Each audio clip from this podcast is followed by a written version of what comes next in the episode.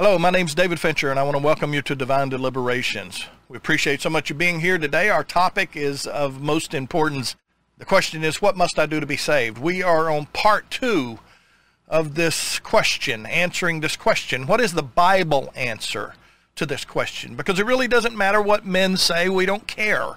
We don't care what any church says. We don't care what any denomination says. We don't care about creeds and the doctrines and the commandments of men. All we want to know is what does the scripture say?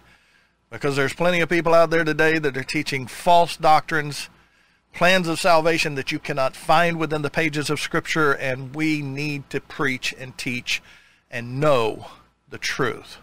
So that's what we're going to talk about today. What must I do to be saved? Part 2.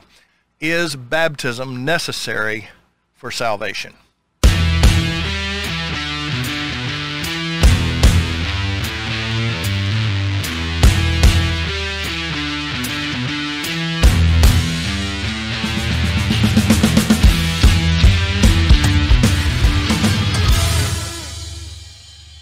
Let me remind you to click the subscribe button and the like button and the little bell button, all right?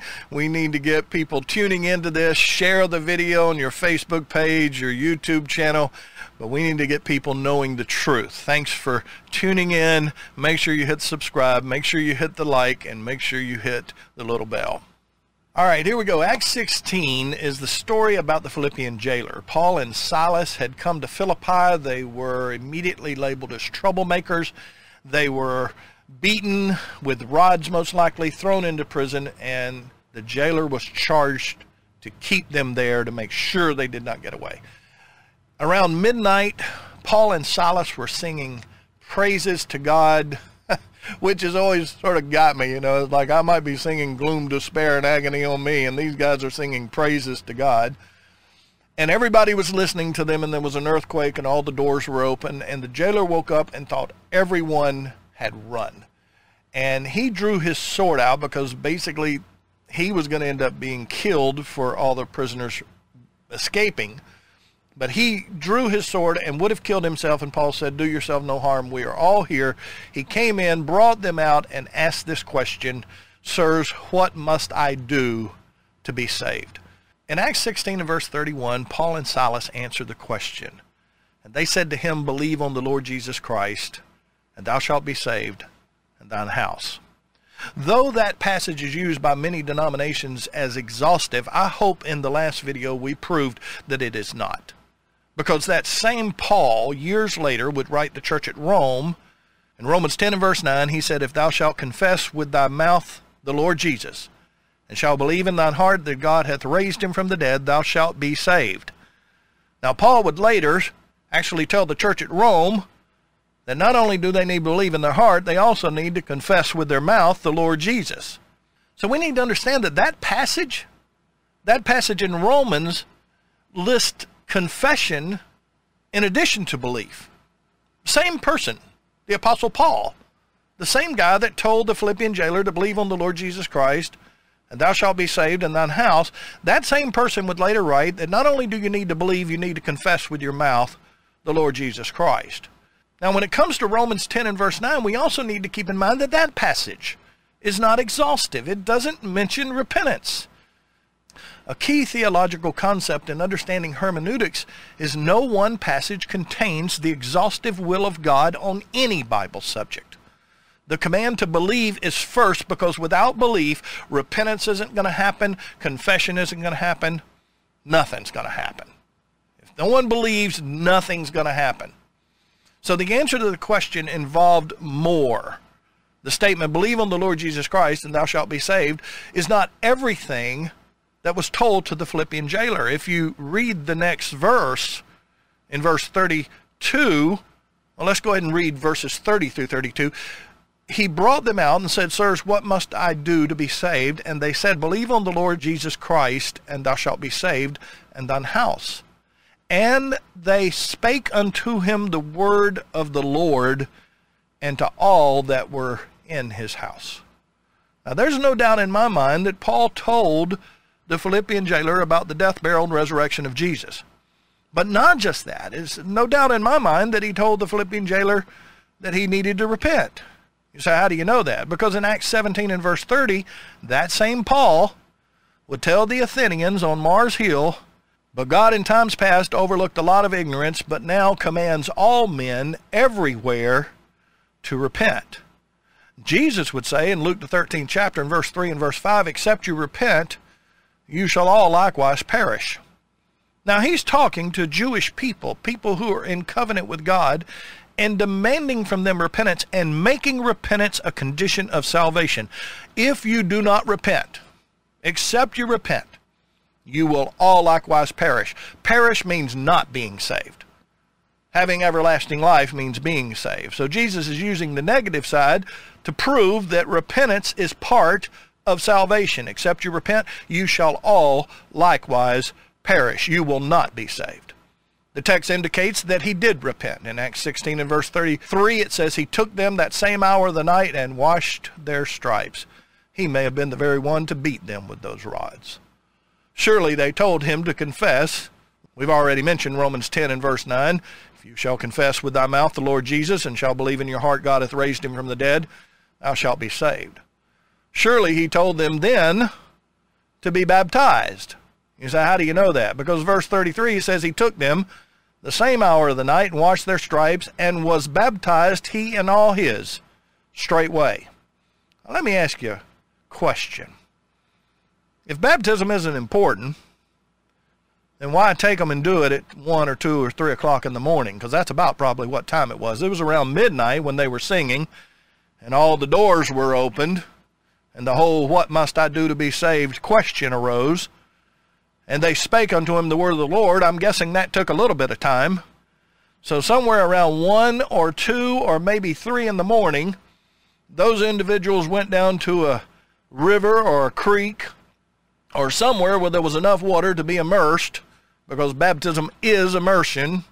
And I'll touch on that a little bit here, but probably more in another video. But he took them the same hour of the night, washed their stripes, and was baptized, he and all his, in the middle of the night. Now, if baptism isn't important, why in the world do it? Some people say it's an outward sign of an inward faith. Well, who was it being shown to? Paul and Silas? Did they have a crowd at 1 or 2 o'clock in the morning? There was just the jailer, his family, Paul and Silas, from what I can see in Scripture. So who were they demonstrating their inward faith to by being baptized, which was supposed to be an outward sign? First, you can't find that in Scripture anywhere. Nowhere in Scripture does it say baptism is an outward sign of an inward faith. People come up with that just to do something with it because they don't want to deal with the topic of baptism. But then second, baptism is put forward as being part of the plan of salvation. Some people say baptism is a work, and therefore we're not saved by works. They run to Ephesians, the second chapter, verse 8 and verse 9, thinking that that passage actually denounces baptism. It does not. But that passage says, For by grace you're saved through faith, and that not of yourselves, it is a gift of God, not of works, lest any man should boast. Well, let me point out a few things to you. First, baptism is not mentioned in Ephesians, the second chapter, verse 8 and verse 9. Second, repentance is not mentioned in Ephesians, the second chapter, verse 8 and verse 9. And third, confession is not mentioned in Ephesians, the second chapter, verse 8 and verse 9. We need to understand something. If God commanded it and God ordained it, then it is a work, but it is not a work of men. It is a work of God. We need to get that. And you say, how do you prove it? John, the sixth chapter, verse 28 and verse 29. Then they said unto him, What shall we do that we might work the works of God? Jesus answered and said unto them, This is the work of God, that you believe on him whom he hath sent. Belief in Christ is a work. Jesus defined those terms. He said, This is the work of God, that you believe on him whom he hath sent. We need to get this that when God commands something and when God ordains something, that something, whether it be belief or whether it be repentance or whether it be confession or whether it be baptism, that thing that God commanded, that thing that God ordained is a work, but it is a work of God, not a work of man. And that's important. Because we're not saved by our works. We're not saved by the keeping of the law or any such thing or all the good that we do. The, the very good things that we do according to the Bible are as filthy rags before the Lord. They can never measure up. They can never reach his level of goodness and holiness. Is it possible that the works that Paul was talking about in Ephesians 2nd chapter, verse 8 and verse 9, were works of the law? Well, I believe it is because if you read Galatians, the second chapter, in verse 16, he says there, knowing that a man is not justified by works of the law, but by the faith of Jesus Christ. Even we have believed in Jesus Christ that we might be justified by the faith of Christ and not by the works of the law. For by the works of the law shall no flesh be justified. Doesn't that sound a lot like Ephesians, the second chapter? You see, baptism is a work, but it is a work of God. Why? Because God ordained it, God instituted it, and God commanded it. Baptism is a response to God. Peter actually said it is an appeal to God in 1 Peter 3 and verse 20 and 21. He said, even as Noah and his family, wherein few, that is, eight souls, were saved by water, the like figure wherein whereunto even baptism doth also now save us, not the putting away of the filth of the flesh, but the answer of a good conscience toward God by the resurrection of Jesus Christ. The English Standard Version and the New American Standard Version, which are the most literal translations available in English today, say it like this Baptism, which corresponds to this, now saves you, not as a removal of dirt from the body, but as an appeal to God for a good conscience through the resurrection of Jesus Christ. The easy to read version says, And that water is like baptism, which now saves you. Baptism is not washing of dirt from the body. It is asking God for a clean conscience. It saves you because Jesus Christ was raised from the dead. Baptism is our appealing to God for a clear conscience. Let me ask you this. If you refuse to be baptized because you don't want to or for whatever reason, can you possibly have a clean conscience in disobeying a command of God? Some object to baptism and call it a work because it's something that we have to do. Well, that sword cuts in both directions. Everything that we do is something that we have to do. Repentance is something that we have to do. Confession is something that we have to do. Belief is something that we have to do. Even after baptism and becoming a Christian, there are still many some things that we have to do. According to Hebrews 10 and verse 26, we're to attend services, not forsaking the assembling of ourselves together. According to Matthew 25, we should feed the hungry, clothe the naked, visit the sick, the widows, and the orphan in their afflictions, also recorded in James.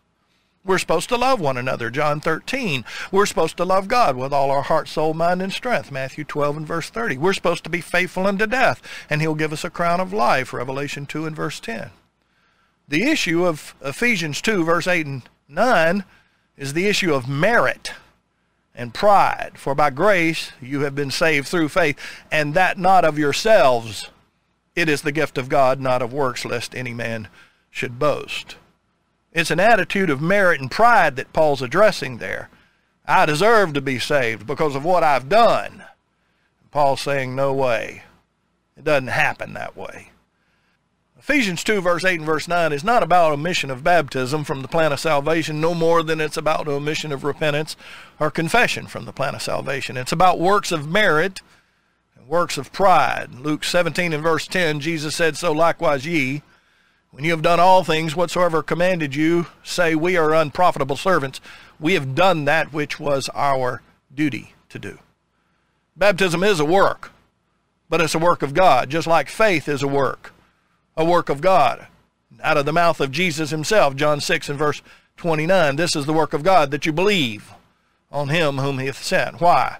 God commanded it, God ordained it, God instituted it. Repentance is a work of God. Acts 11 and verse 18, when they heard these things, they held their peace and glorified God, saying, Then hath God also to the Gentiles granted repentance unto life. 2 Timothy 2, 24 through 26 and the servant of the Lord must not strive, but be gentle unto all men, apt to teach, patient, in meekness instructing those that oppose themselves. If God preadventure will give them repentance to the acknowledging of the truth, they may recover themselves out of the snare of the devil who are taken captive by him at his will.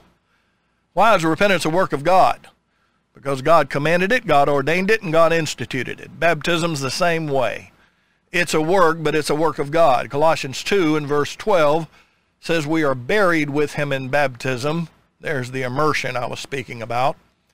We are buried with him in baptism, wherein also ye are risen with him through the faith of the operation of God, who hath raised him from the dead. The Greek word operation or working is energia. It means efficiency, energy, operation, strong, effectual working. Baptism is a work of God. And we need to understand that.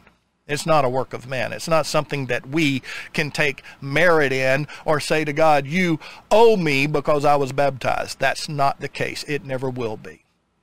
Baptism is required.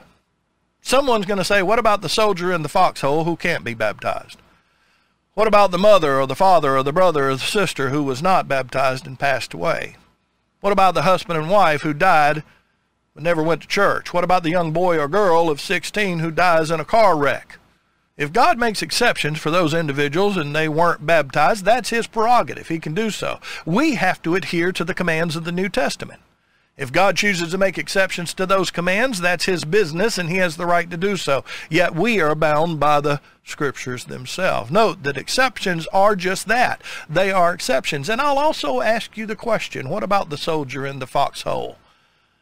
Who's out there in the battlefield and gets scared because he thinks he's going to die? But he can't be baptized, and sure enough, he does die. Let me ask you a question. How many times did he have opportunity before the foxhole and before that battle to hear the word of God and to obey the word of God, but rejected it? What about the mother or the father or the brother or sister who was not baptized because they didn't want to be? They didn't want to submit to the will or the word of God, walked away from it. What about the husband or the wife who died never having gone to church? Was there were no churches available? Had they had nowhere they could go? Or the young boy or the young girl of 16 who dies in a car wreck? Let me ask the question, how many of those people had opportunity to obey the gospel, to believe, repent, confess, and be baptized prior to those events that took them out of the world. If God makes an exception for those individuals, that's his prerogative. We still have to adhere to the commands of the New Testament.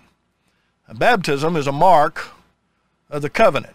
Circumcision is a parallel of the old covenant. The law of circumcision was instituted with Abraham. Genesis 17, 13, and 14.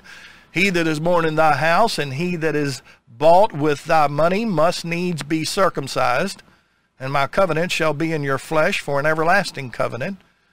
And the uncircumcised man child, whose flesh of his foreskin is not circumcised, that soul shall be cut off from his people.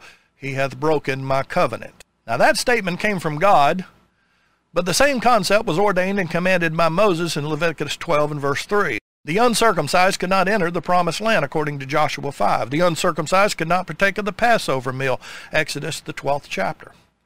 You say, what does that have to do with baptism? Circumcision foreshadowed baptism. Circumcision is an antitype of baptism. You say, how can you prove that? Colossians 2.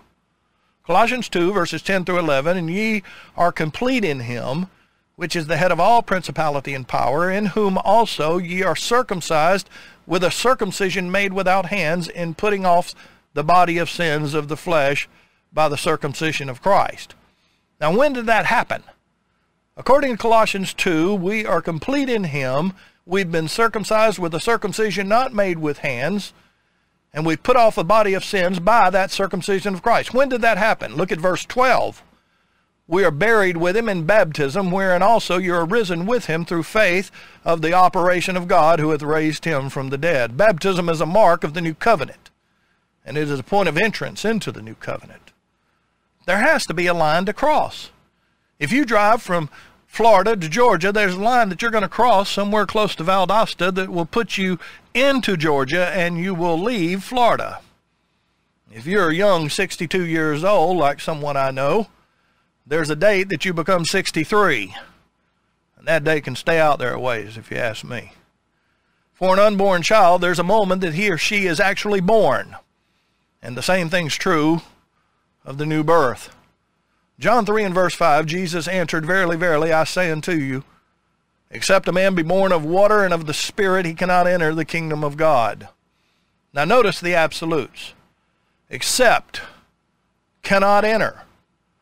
There has to be a line. There has to be a line of demarcation. There has to be a point. Faith only people say it's at the point of faith, though they still require a sinner's prayer. Some denominations actually say it's at faith and repentance. Well, they're closer than the faith only people, but they're still not there.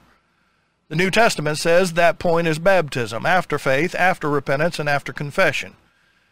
If I were to put this on a chalkboard and ask you which one you believe, you'd have to walk over and check one of the boxes. Let me ask you what you would check. 1 Peter 3 and verse 21 says, The like figure whereunto even baptism doth also now save us. Here's your check boxes. Baptism doth also now save us. Baptism doth also not save us. It really is that simple. If you don't slice it, dice it, and julienne it like most doctrines and commandments of men and most denominations do. Jesus said in Mark 16 and verse 16, He that believeth and is baptized shall be saved, but he that believeth not shall be damned. Forgiveness takes place in the mind of God. And I'm convinced it takes place in the mind of God when we believe that Jesus is the Son of God. When we turn from our sins and when we confess Christ before men and are baptized for the remission of our sins. It is at that point that forgiveness takes place. Forgiveness takes place in the mind of God, not in the mind of men. We don't say when forgiveness takes place. At some point, God forgives, and that takes place within his mind. At some point, God says, that person has done what I require to forgive them for past sins, and forgiveness takes place in the mind of God. I'm convinced that's at the point of baptism. Saul of Tarsus was persecuting the church. He believed that Jesus was a false Messiah. He believed those that were spreading this good news about Jesus, it wasn't good news at all. It was a false doctrine. It was a false Christ, and he was going to put an end to it. In Acts the 9th chapter, in verses 3 through 6, the Bible says, When he was on his way to Damascus, to put Christians in jail. As he journeyed, he came near to Damascus, and suddenly there shined round about him a light from heaven. And he fell to the earth, and heard a voice saying to him, Saul, Saul, why persecutest thou me? And he said, Who art thou, Lord? And the Lord said, I am Jesus, whom thou persecutest. And he, trembling and astonished, said, Lord, what wilt thou have me to do? And the Lord said unto him, Arise and go into the city, and it shall be told thee what thou must do. Now Paul was blinded by the light. The men that were with him led him into the city. Is there anyone here watching this video that would say that Paul did not believe in Jesus at that point? I am convinced everyone say, yeah, he absolutely believed in Jesus at that point. There's no doubt that Paul repented. Acts 9 and verse 9 says he was three days without sight and neither did eat nor drink. If you actually read that whole story in Acts 9 chapter, he prayed for three days, didn't eat or drink. Let me tell you something. You go four days without drinking, you're going to die. But Paul was broken. He had been persecuting the Messiah he thought was a false Messiah, was actually the real Messiah, and he had made a tragic mistake, had put Christians in prison and had some of them killed. Ananias was sent by God, and he came in and said to Paul, according to the account of this event in Acts 22 and verse 16, he said, Why tarriest thou? Arise and be baptized and wash away thy sins, calling on the name of the Lord.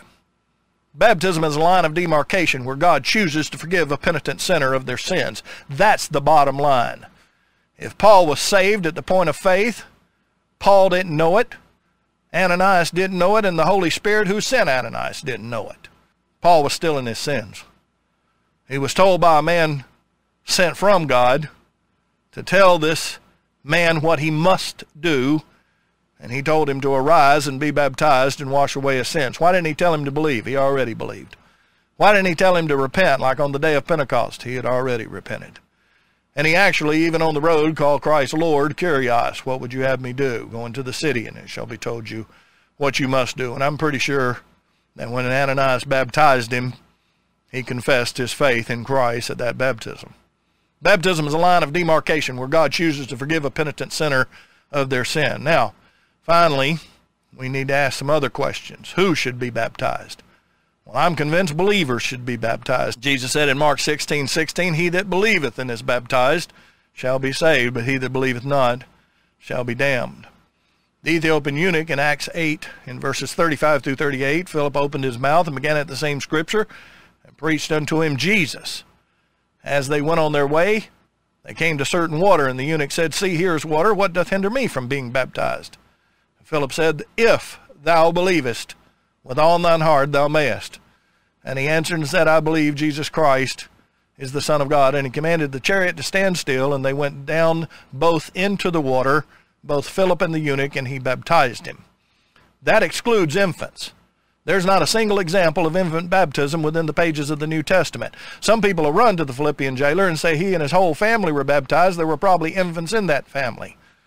Acts 16 and verse 34 says, When they brought them into the house, he set meat before them and rejoiced, believing in God with all his house. That means everyone in the house was capable of belief.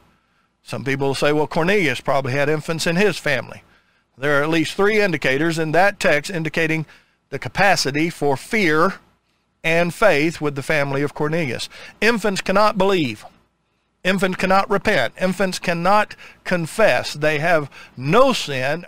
Don't tell me for a moment that God is going to send an infant to hell. I don't believe it.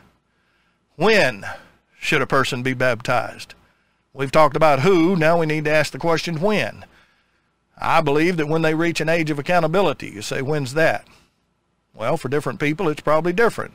Jesus demonstrated accountability at 12 when he was left behind and his parents searched for him for three days. He was probably there five days by himself. They had gone a day's journey before they realized he wasn't with them. I'm assuming it took him a day to get back, and then they searched for three days. He was probably in the temple for five days, and when they found them, they said, You've worried us to death. Why did you do this to us? We've been looking all over for you. And he said, Why were you looking all over for me? Did you not know I would be in my father's house about my father's business? Now, some children may get there before 12 years old, and some may never get there. There are some who have mental issues that will never make it to an age of accountability. But at some point in your young life, you become accountable to God for your wrongdoing. I personally believe that a child needs to understand the fact that Jesus must be Lord of their lives and not just that Jesus will wash away their sins. When you reach that age of accountability, you need to believe that Jesus is the Son of God, repent of your sins, confess Him before men, and arise and be baptized and wash away your sins. So that brings us to the next question how? Well, the New Testament is clear that baptism is an immersion. The Greek word baptizo means to dip, to plunge, to immerse. And the New Testament pictures this. Romans 6 and verse 4 says, Therefore, we are buried with him by baptism into death that like as Christ was raised from the dead by the glory of the Father, even so we also should walk in newness of life. Colossians 2 and verse 12 says, Buried with him in baptism, wherein also you are risen with him through the faith of the operation of God who hath raised him from the dead. Let me tell you something. You can't bury a man or a woman by sprinkling or pouring dirt on their head. You got to lay them down and you got to put dirt all over them. Well, the same thing's true when it comes to our burial and baptism. We are buried with him in baptism. That means we are completely immersed in water. Why is baptism important? Because baptism is for the remission of sins. In Acts, the second chapter, Peter had just preached the first gospel sermon in the name of a risen Redeemer. The individuals that heard the sermon, probably thousands, but 3,000 of them were pricked in their heart they actually interrupted his sermon in verse 37 and said, Men and brethren, what shall we do? Verse 36, what brought him to that point was he said, Therefore let all the house of Israel know assuredly God had made that same Jesus, whom you crucified, both Lord and Christ. They were pricked in their heart. And they cried out, Men and brethren, what shall we do? They realized what they had done. They had crucified their long awaited Messiah. They, in doing so, had fulfilled Scripture, but they were broken because they had done it. And they cried out, What shall we do? They're asking the same question the Philippian jailer did. Peter didn't tell them to believe. It was obvious they already believed. The Philippian jailer didn't know anything about Jesus. But these individuals did. They had probably heard him preach. They had seen some of the works that he had done, some of the miracles he had accomplished, and they still may have been part of that crowd that cried out, Crucify him, crucify him. But Peter said unto them, when they asked, What shall we do? He said to them, Repent and be baptized, every one of you, in the name of Jesus Christ, for the remission of sins, and you shall receive the gift of the Holy Spirit. I want you to notice something. He didn't tell those individuals to pray a prayer. He didn't tell them to invite Jesus into their heart as their personal Lord and Savior. That's all new. That's not been around since the first century. In the first century, Peter told those believers what they needed to do when they asked, What shall we do? He said, Repent and be baptized, every one of you, in the name of Jesus Christ for the remission of sins. And you shall receive the gift of the Holy Spirit. Baptism is for the remission of sins. Now, somebody might say, Well, it just simply means because of the remission of sins. Well, I guess they're repenting because of the remission of sins. It's a double edged sword, it works both ways. They can't repent because they've been forgiven. That means repentance isn't necessary. But Jesus said, Except you repent, you shall all likewise perish. He made it necessary to salvation. Baptism also washes away sins. Acts 22 and verse 16. Why tarriest thou, arise and be baptized, and wash away thy sins? Paul was still in his sins though he believed in Jesus on the road to Damascus, though he had prayed and fasted for three days, neither eating nor drinking. And even though he had called Christ Lord on that road to Damascus, he was still told to arise and be baptized and wash away his sin. Baptism actually ensures our glorious resurrection. Romans 6, verses 3 through 5 says, Know ye not that so many of us as were baptized into Jesus Christ were baptized into his death? Therefore we are buried with him by baptism into death, that like as Christ was raised up from the dead by the glory of the Father, even so we also should walk in newness of life. Watch this. For if we have been planted together in the likeness of his death, we shall also be in the likeness of his resurrection. That passage says if. What's he talking about? Being baptized into his death raised to walk in newness of life. And he says, if we've been planted together in the likeness of his death, what? Baptized. Then we shall also be in the likeness of his resurrection. That's an if-then statement. If this is true, then this is true. If this isn't true, then this is not true. If we haven't been planted together in the likeness of his death, we will not be in the likeness of his resurrection. Our resurrection will be part of the resurrection of the damned. In baptism, we are sanctified. We are cleansed.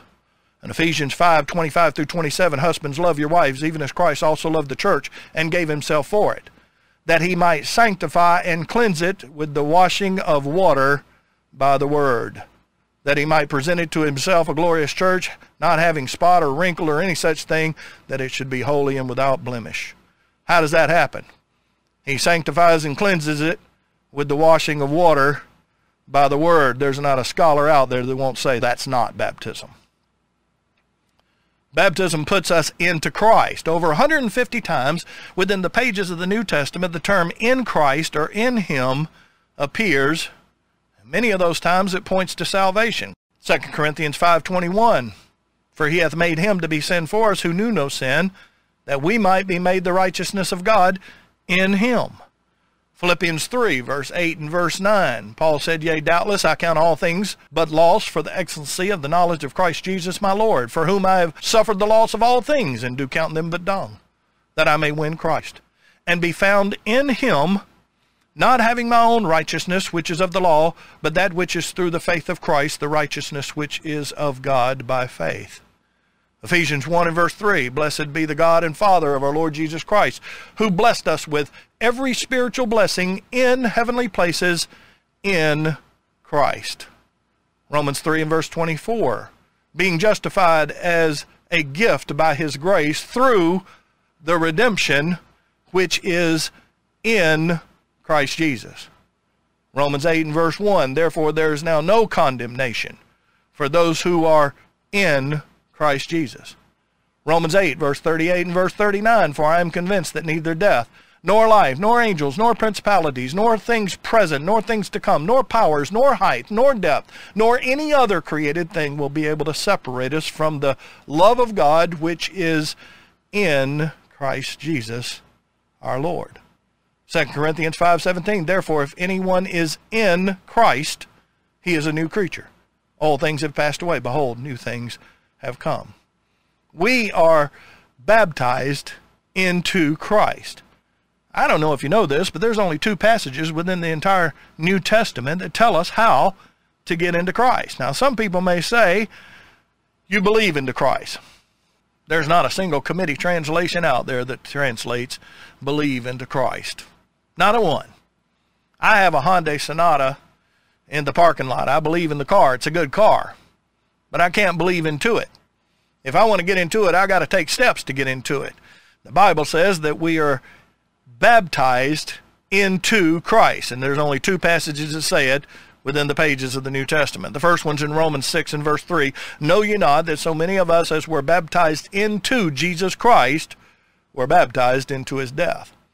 Galatians 3, verse 26 and verse 27 says, For you are all children of God by faith in Christ Jesus. Why?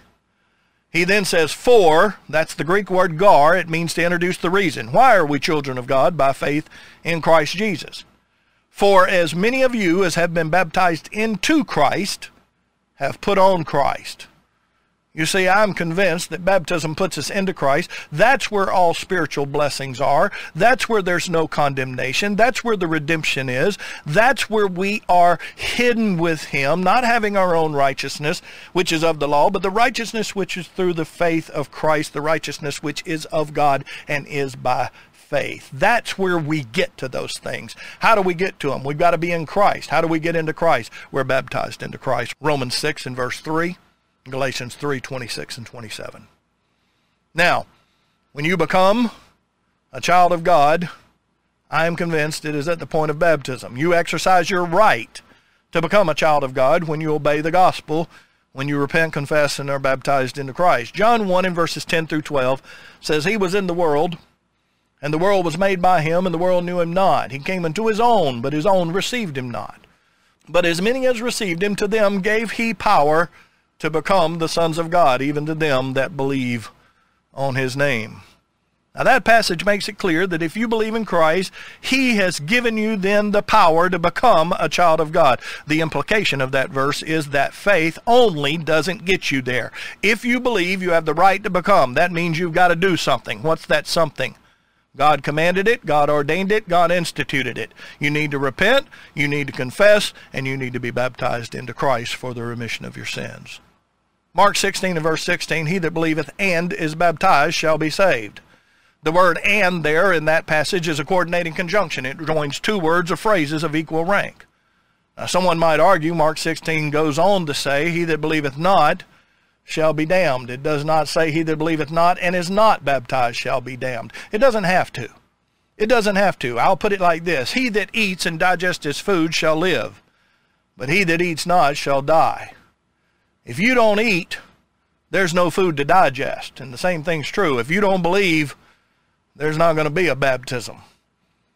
Faith only advocates say that he that believeth and is not baptized shall be saved. Now that's the bottom line. That's exactly what they say. He that believeth and is not baptized shall be saved. What's interesting is some of them say you don't need to be baptized to be saved, but you do need to be baptized to get into the church. Well, if that's the case, I'll remind you that according to the book of Acts, chapter 2, I believe it's verse 47, says that the Lord added to the church daily those who were being saved. So we come down to the question that was asked What must I do to be saved? The answer's right. Believe on the Lord Jesus Christ, and thou shalt be saved.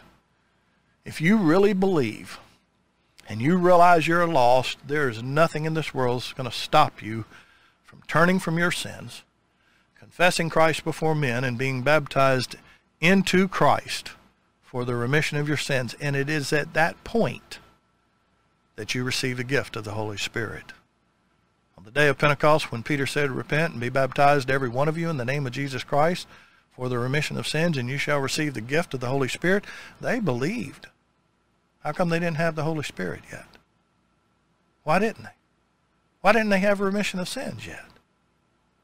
Because they haven't done what God told them to do. I'll remind you that God chose water in the past. He chose water to bring Noah from a world of sin to a world that had been purged of sin. He chose water to bring the nation of Israel from their slavery and captivity to a land flowing with milk and honey to the promised land. The Bible says in 1 Corinthians 10, as they passed through the Red Sea, they were all baptized unto Moses. He chose water to bring Naaman from the flesh of a leper to the flesh of a newborn child. And in the New Testament, he chose water to bring a man from darkness, a man who was born blind, to sight. When he said to that man, Go and wash, the man came back and said, I washed, and now I can see. God chose water in all of those circumstances to bring people from a, a terrible state to a, a wonderful state. Why is it that people today don't believe that he can do the same when it comes to the plan of salvation and baptism? You want to know truth? I just gave you a big dose of it. Thanks for being here. We appreciate your time. Make sure you hit the subscribe button, the like button, and the little bell. We sure appreciate you being here. God bless you this coming week. Be safe.